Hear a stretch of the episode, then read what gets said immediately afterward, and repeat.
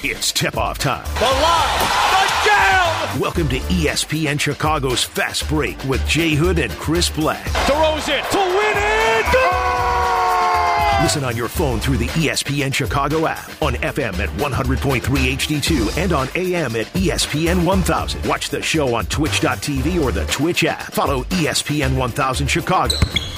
Now, here are your hosts, Jay Hood and Chris Black.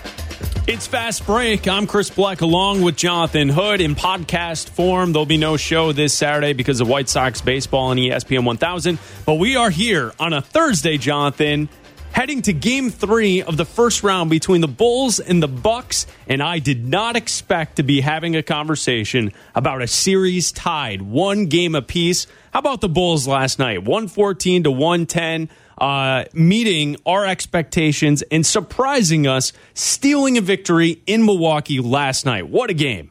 Ah, we're in the afterglow of now a 1 1 series. I expected a, a gentleman's sweep, and that's still in play for Milwaukee, but the thing that I, you and I have talked about a lot already this season, Chris, is that no matter what offense is coming, DeMar DeRozan or Zach LaVine, wherever it's coming from, if you do not make stops, you do not win.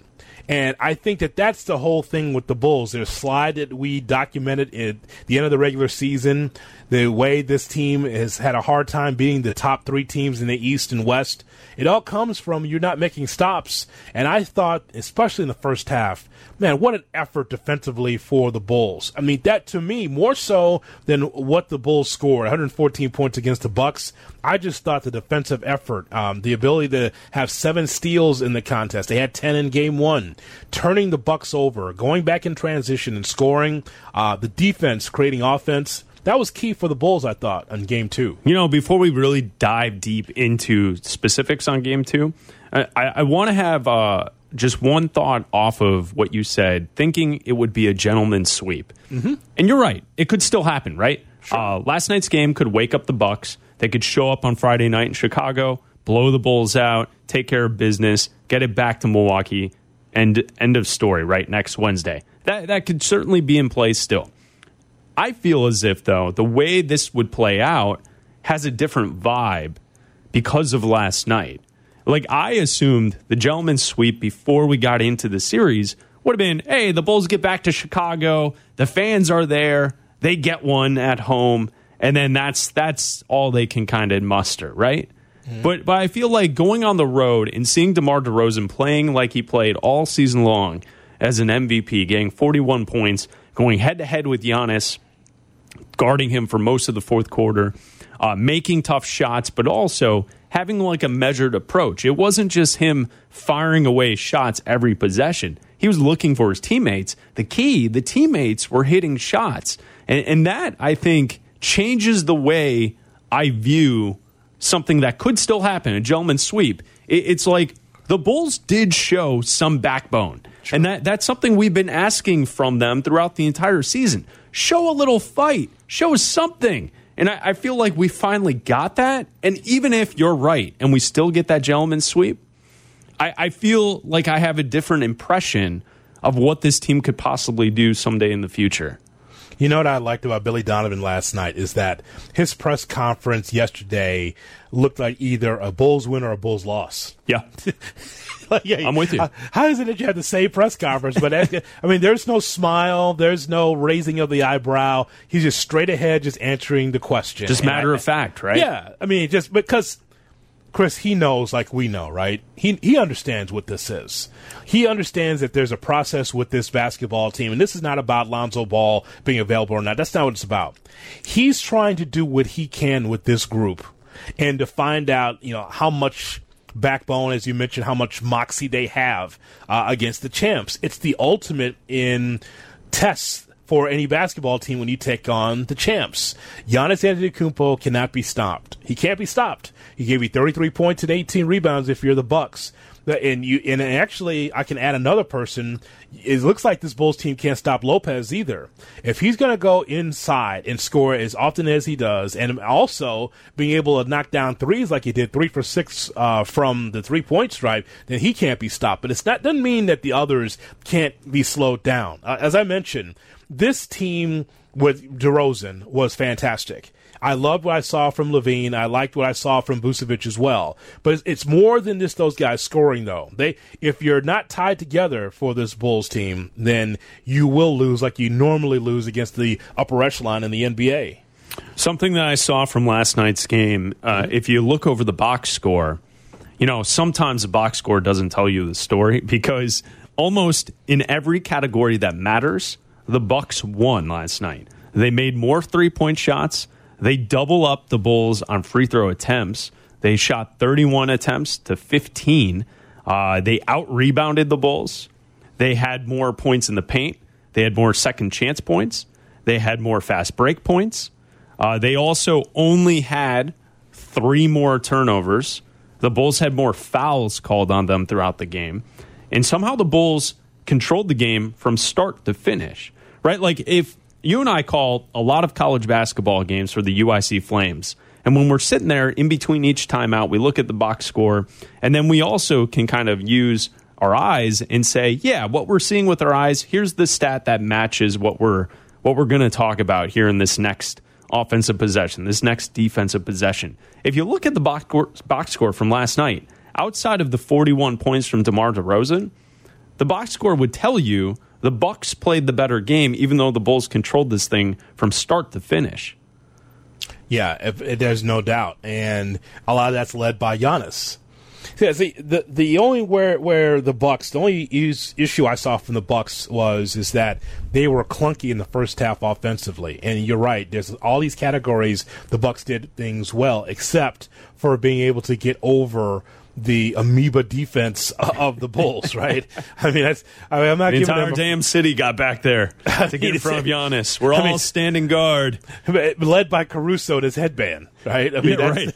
it started with him, but that that's what I like, and I also like Patrick Williams as well defensively at in spots that he looked really good as well. So it is true. All the things you mentioned are true that were in the favor of Milwaukee, and but they still struggle to be able to score the way they wanted to. They did not get easy shots, and they again they could have earned it from the foul line, doubling up the the uh, Bulls in the foul line. But I just think that that's the reason why the Bulls uh, that the Bucks fell short is because of what the Bulls did defensively. What if I told you this game should not have been as close as it was, one fourteen to one ten, under three minutes in the fourth quarter?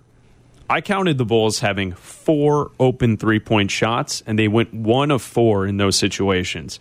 Alex Caruso was on the right side, wide open, clanked it. He was also on the left side, wide open, and I think that ball barely grazed the front of the rim, uh, which is tough to do from the side corner. Uh, Vooch had a straight on three point attempt, which he made, and Patrick Williams had a three point attempt, I believe, from the right corner, which he also missed. So under three minutes, you have limited possessions in the game. DeMar's making the right play, finding guys open in the corner. The very best shot in the NBA. Mm-hmm. Corner three. And you had multiple misses. You go one of four. You win the game by four points. But if you go three of four in that situation, this is a 10, 10 point win right? Like like mm-hmm. the, the game actually doesn't get down to that final possession where I, I, think the Bucks were down by five with like 18 seconds left. Like something like that doesn't have to happen if those shots fall. I, I thought the decision making by DeMar DeRozan in the fourth uh, was stellar because he was being, um, even though the, the shots were not falling, he was working with the offense. And it's something you and I have documented throughout this entire season. The reason Vooch is taking eight three point attempts in this game and 10 in the first one is because the offense is getting that shot open. And it's up to the players to perform. Tonight, or last night, Vooch went four of 8 mm-hmm. That's a different outcome than going two from 10. Uh, but I think the shots still have to happen. I don't think the answer is don't shoot that shot. You guys still shoot it. You just have to make it. Yeah, th- there's no doubt. And Milwaukee's going to give him that shot too they see Vucevic as a guy if they if he's able to do what he did and get half his three point shots, not as a concern. It was not a concern in game one because if you just watch the, those plays, it's not like Lopez is going to go out there and, and, and guard him. It's not like Giannis is going to go out there. On I like the side to side movement offensively by the Bulls, moving the ball side to side on on a drive and a kick there's Vucevic always there because the bigs for the Bucks are already in the painted area. So if on a driving kick, if Vucevic is out there, it's like, all right, take that shot. Go ahead. But we just can't have DeRozan and LaVine beat us, and we know that Vucevic is not going to beat us. He's going to get his share of rebounds. He'll be in the 20 and 10 uh, category more than likely in a number of games in this series, but he's not going to be a guy that's going to kill us from three. But four for eight is an improvement for sure. I don't know what Budenholzer does with that, but I just know his bigs are not coming out to try to stop him uh, because they look at Vucevic and they say, okay, he can hit that hit some shots. Four for eight, maybe they raise their eyebrow just a little bit. You know, it, it's funny. A theme to this Bulls season would be, uh, especially with uh, bloggers out there, mm-hmm. the drop zone defense. Yeah, Donovan sucks. Uh, yes. Donovan sucks because of the drop zone defense. I, I don't know. I watched uh, when I rewatched the game this morning. I watched uh, Adam Amin and Stacey King, but last night I was watching the TNT call. So did, uh, did you catch Greg Anthony? uh, calling out the Bucks for continuously playing the drop zone defense and the Bulls killing them with Vooch hitting those three point yep. shots. Yeah, and I like, watched that exclusively, the TNT version. Yeah, right, right. So it it's just funny to me that all season long, uh, people who only watch Bulls games thinks think Donovan sucks because of the the drop zone defense. And like what you and I tried to um, nicely suggest to others throughout, you know, those who are watching, who are listening to these shows, these podcasts throughout the years that this is how you play defense basically in the league. Like many teams uh, are playing this drop zone defense if you have a big who you want to protect the rim. Mm-hmm. Right, like I, I, just thought it was funny, and, and, I'm glad you watched the TNT too and heard yeah. that because I, I, like I chuckled to myself. It was like I, I wonder how many Bulls fans who've been uh, calling our station heard that and go, Oh, wait. Other teams do that too? Oh. Oh, okay. Oh, all right. So it's just not Donovan being a terrible head coach? Okay. hey, what's with this fancy three-two point zone defense? What does that right. mean? What is, what is that? Right. What is that? I don't understand. He sucks. He's terrible. He's terrible. You do have to recover though in those in those spots, right? Yeah, yeah. You, but like, um, the the reason teams do it right is because off of the pick and roll, if you drop the big, you make it more difficult for the guard to get all the way to the rim, and that's the right. the the challenge is for the big, and there's very few in the league who can actually do both, where you can get back, cover the rim, and then also make it all the way back out to the perimeter, and then cover that three point shooter. Uh, and, and that's why being a three point shooting big is so lethal in today's game. But that, and it it also points to why Rudy Gobert is an absolute game changer because he can do it. You know, Vooch. Mm-hmm struggles at times doing it, but I think at times he's doing exactly what the defense is designed. And you saw it last night. Brook Lopez was having the same issues Vooch has had throughout the season, getting back out there to cover Vooch. it's the right. exact same situation. And it's just like, and the big doesn't want to exert that much effort. Like, go ahead. Yeah, right. there's a lot of that in the league too. Right. Go ahead, man. Especially you know like in, in February, right? yeah, just go go ahead. Like go right on with it. It's like, it's like I tell Cap. I go. There's a lot of. Go ahead. You know, you're more than likely going to miss that shot. Oh, you made it. Okay, we'll get it back on the other end. We'll sure. We'll shoot another three. Get back. And and so and I know as I mentioned, as the rosters get tighter, there'll be more of an emphasis on being able to be stronger defensively. So that, that that's my whole thing. I I was just impressed Chris, about how they performed in the first half defensively because you watch how the Bucks were able to get to their spots. Usually, Holiday can get what he wants, right? Especially from three. Yeah. You see Middleton before he went down. You know, again, eh, he doesn't need a lot of space to be able to get his shot up. And I just thought that the Bulls made it a lot more difficult. I saw what I thought is I saw two or three different looks defensively by the Bulls. Did you see the same? I, I think that that was one of the keys also to the game. Yeah, and Patrick Williams doesn't have to be a Giannis stopper, but right. I think him being able to play uh, the 32 minutes that he played and only picking up four fouls, I think is is interesting. He doesn't have to be a stopper, but he also can't be glued to the bench. And and just being out there every single possession I think does have an effect on Giannis, and you're not going to stop him.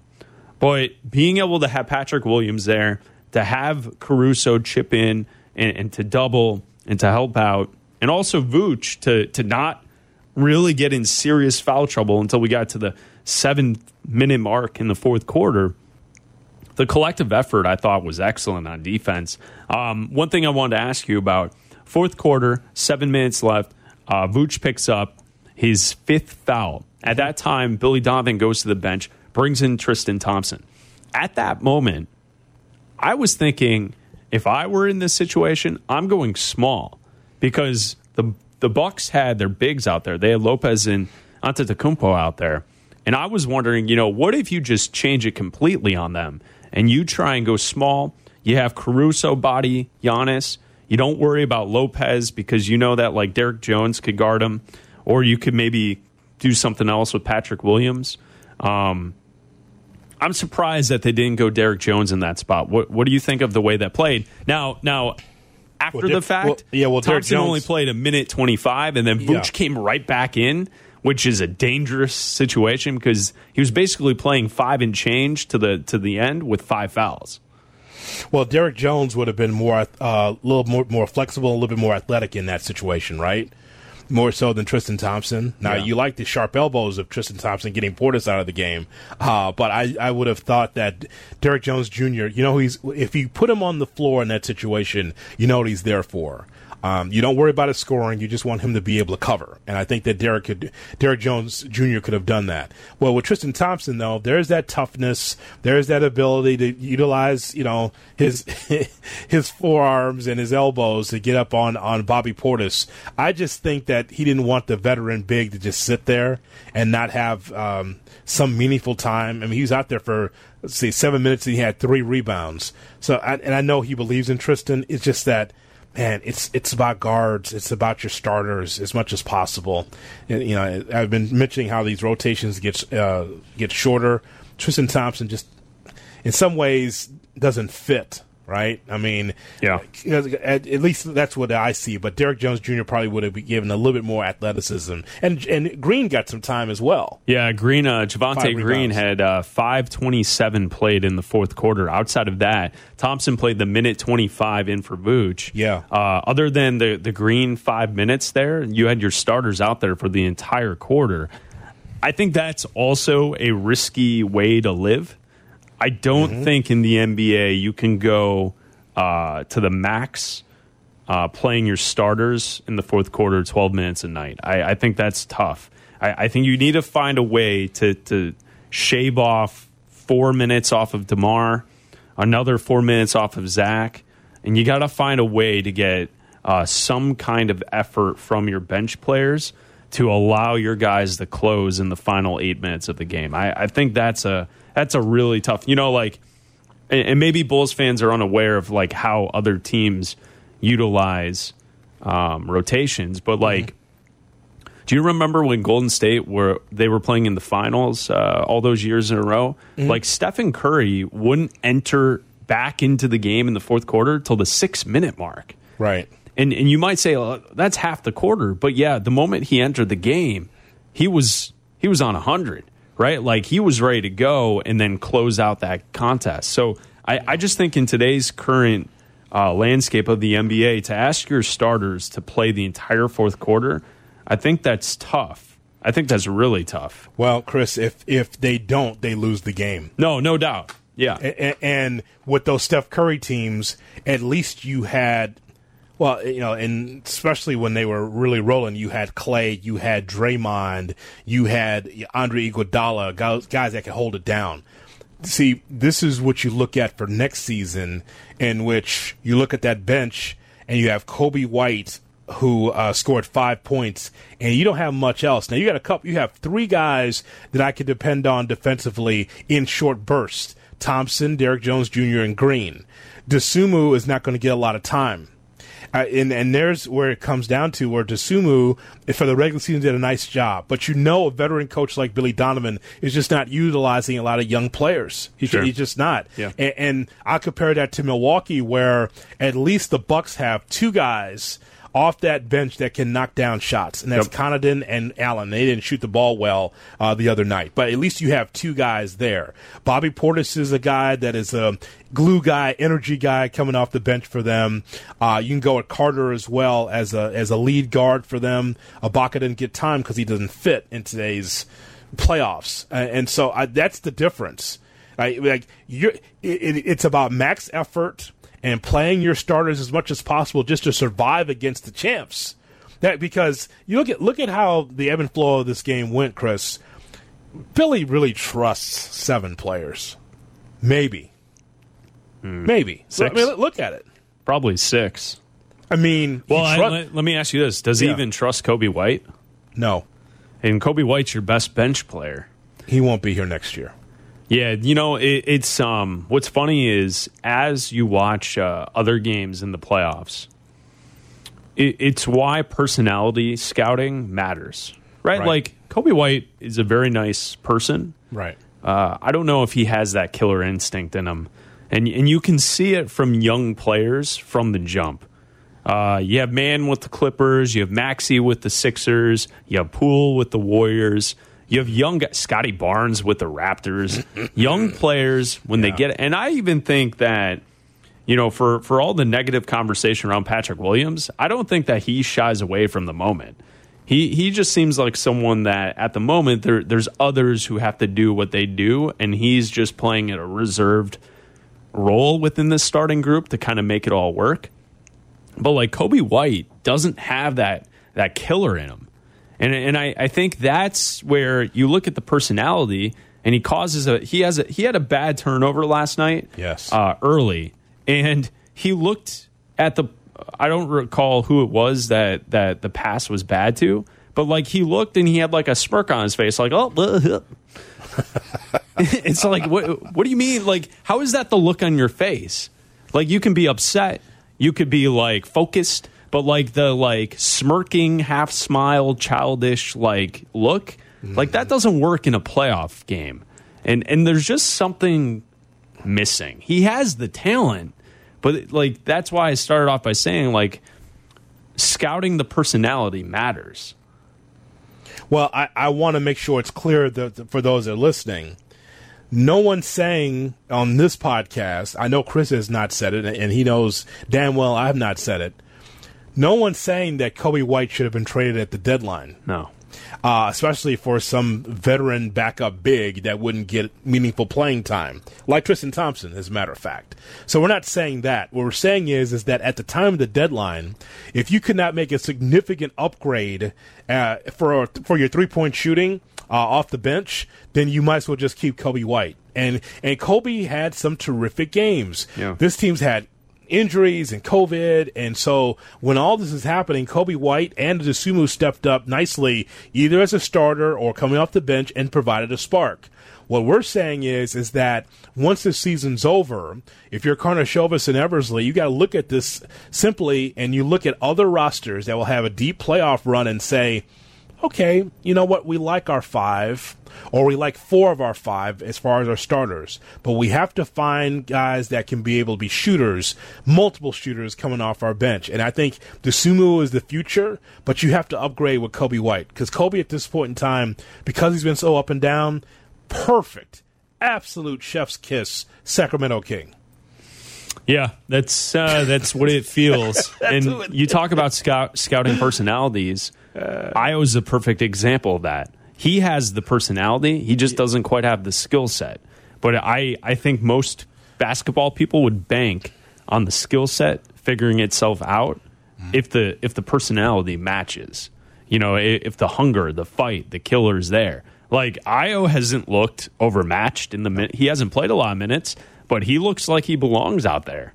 Um, Yeah. So it, it's been cool to see. All right, Friday night game three at the United Center. Sunday game four. Uh, so the weekend set now has, I think, a little bit more uh, pizzazz behind it because Bulls fans can show up and show out uh, this weekend for a double dip, and and this is actually a series which I didn't expect us to be talking about heading into this weekend.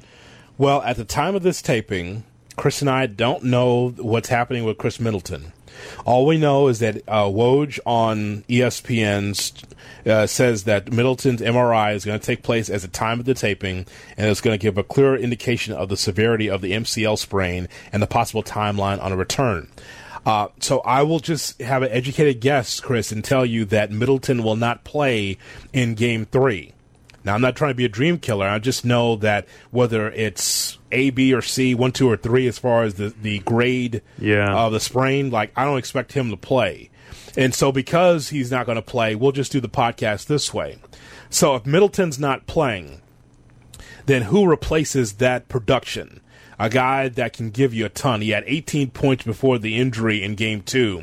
And I know that the shine's always on Giannis, but the uh, Robin to that Batman in Giannis is Khris Middleton. 20 points a game, you know, gives you five rebounds, five or six assists, and really uh, kind of, the, as far as the starters, a glue guy for this Bucks team. Not saying that the Bucks are, will lose without him, but it's going to be more difficult, is it not? My answer to your question would be Can Grayson Allen and Pat Connaughton give you 10 each? I don't think either one has to pick up the, the 20 points of uh, Khris Middleton, but could you get 10 from each to replace? I don't know. I feel like you you could certainly count on one of them stepping up. Probably Well, uh, probably more Connaughton than yeah, Allen. Yeah. Uh, and, you know, Grayson's going to be in for it. You know, Bulls fans are not going to forget what took place this year, right, with Caruso. Uh, so you know there's going to be a, a little uh, cheap shot at some point. The Bulls fans are going to go off the handle. Uh, there's probably going to be some technicals thrown. Um, not something I would have expected if this was 2 0 Bucks. But now that it's 1 1, I, I think there's going to be a little chestiness uh, from the Bulls. Uh, you know, and and this is how you get your revenge, right? And and if you're a Bucks fan, you're right, Jonathan. It, it's tough. You're going to have to have Jrue Holiday step up. Uh, Giannis is going to have to take it to a new level. Uh, it's something we've seen him do in the past uh, in the NBA Finals last year. So he's certainly capable of doing it. Uh, but it certainly levels the playing field a little bit more, where this was heavily tilted towards the Bucks. Without Middleton, that, that's a major loss. And an MCL sprain, Jonathan. You say you say you can probably safely assume he's not going to play in Game 3 I would imagine Sunday is out too. You know, an MCL sprain. I, I would imagine the the earliest you're going to see Khris Middleton is probably Game Five, Maybe. right? Like that's Yeah. Wednesday. Yeah. You know, so you got a full week to to kind of let it heal. But I would be surprised if we see Middleton this weekend. Um, but you And never know. And so because of that, and the Bulls playing at the United Center, now it's more than just a gentleman's sweep. Because once go. again, the formula is yeah, you're not going to stop Giannis. So just put that to the side. He's just a, a, a great player, and he breaks through any kind of defense you put out there. He'll break through the guardrails to get to the basket. So then there's Lopez also, and, and I, I still consider him a factor only because of the lack of resistance around the rim, where Lopez can get easy Oh, baskets. they can't stop him at all. All right, all right. I mean, it, this is not big enough. Like it, that should be Patrick Williams coming over to help. But I mean, he gets all of like even the, just a sloppy buckets, like loose ball, just flings it up there and scores because of his height. So, and I saw that several times already in the series. Now, what happens? Now, I mean, without Middleton, uh, Connaughton can be able to knock down threes. How many threes? And so that I mean that's the factor to me. I mean, Holidays uh, is going to have to take another step up. And so, what are the Bulls going to do about it? A healthy enough Bulls team against Middleton out. I expect Portis with the eye issue to play Yeah. in Chicago. If not Game Three, then Game Four. I think he'll be fine. But wh- how do how do the Bucks replace that scoring? And what does that mean now for the series if the Bulls say if they win on Friday? Mm-hmm. Right.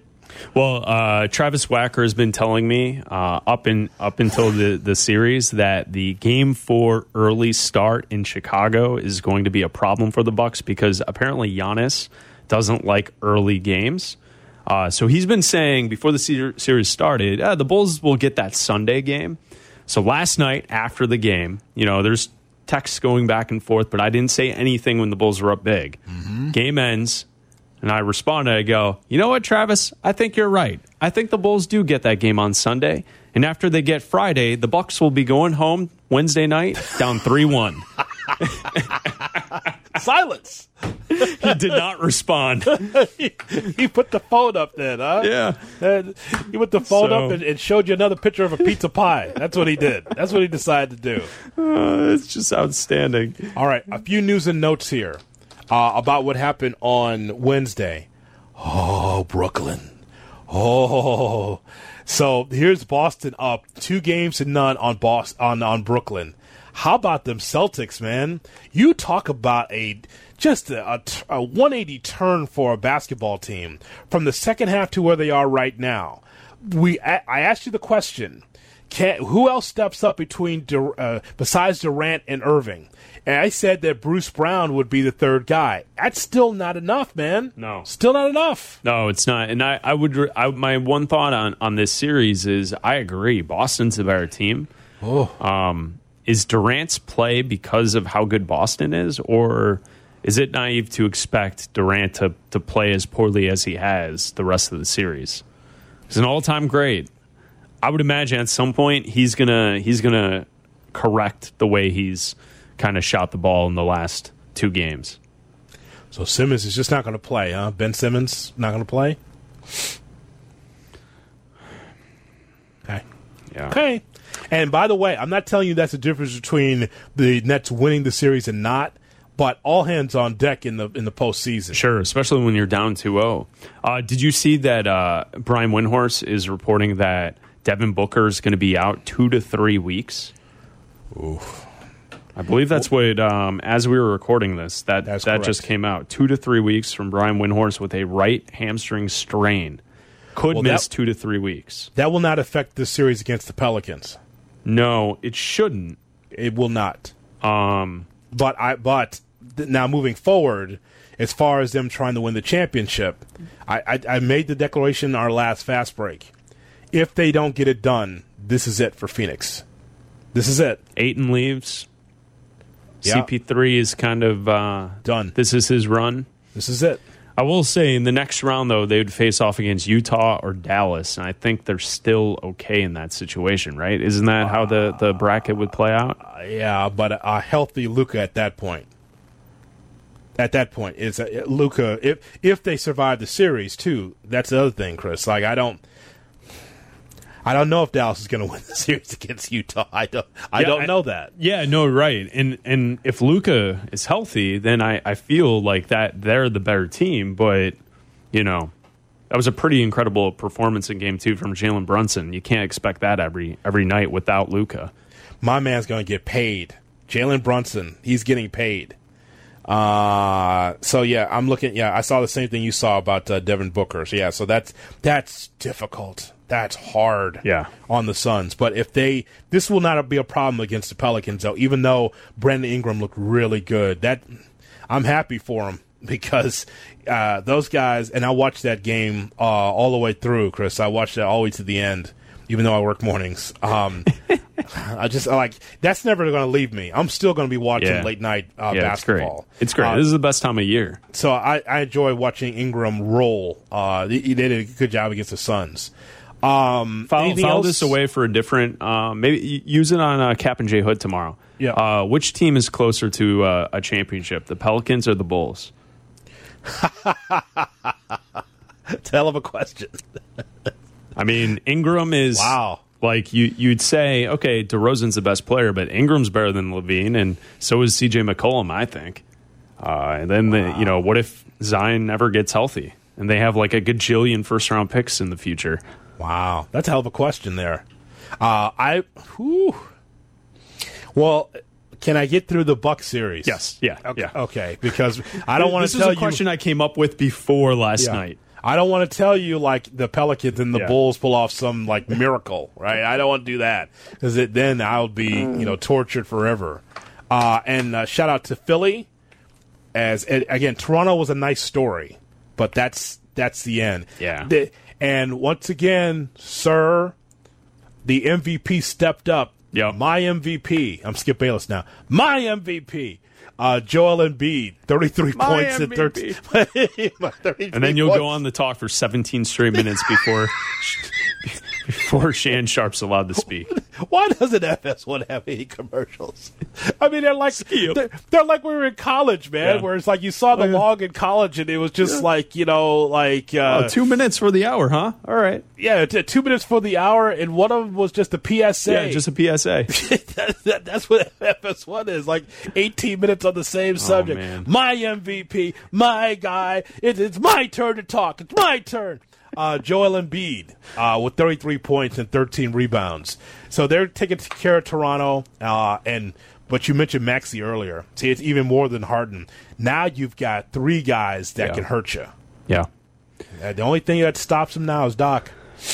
I 100%. Uh, I mean, listen, when you have Joel Embiid and he's hitting game winners like he did last night, like, yeah, that can make up for a lot of bad coaching. But I feel as if the shine off of uh, Doc's coaching has really started to to to dull.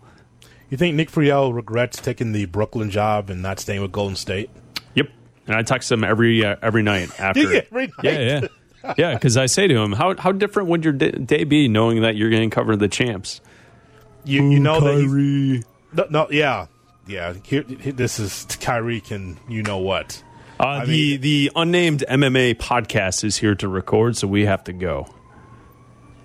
Well, yeah, I'm, I'm just saying this this is uh, how the studio time in the afternoon works here at All ESPN right. 1000. All right, well, I had, a, had a thought about the new death lineup of the Warriors. I you know believe me, I could do a, a an hour Substack podcast on, on that too. I I was thrilled. Well, then I'm done talking. Uh, you can listen to Jonathan Hood weekday mornings, okay. seven to ten with Kap Kap and J Hood, our new morning show at ESPN 1000. Check it out each day right here on ESPN 1000. Jordan and Adam, I don't want them to get upset, so I'll just stop talking. That's what I'll do. we'll just stop the old basketball, the old fast break. That's what we'll do. You can hear me weeknights, 6 to 8 with Adam Abdallah. Guess we'll just stop. Part of the unnamed MMA podcast yeah. coming up next on your podcast cycle at yeah. ESPN 1000. Yeah, yeah. Bleck and, Bleck and uh, Abdallah, weeknights, 6 to 8. I'll just stop talking. All right. Until the next fast break podcast, uh, we'll we'll uh, figure out a time next week throughout the week because uh, Saturday there will be White Sox baseball. No fast break this week, but we'll come back to you uh, next week in podcast form. For Jonathan Hood, I'm Chris Black. This has been Fast Break on ESPN 1000 and the ESPN Chicago app. Some, uh, Memphis, Minnesota thoughts, and uh, well, we're going to talk about old cage fighting. That's what we'll do. Some cage fighting. That's right. We'll just stop talking. All right. There you have it.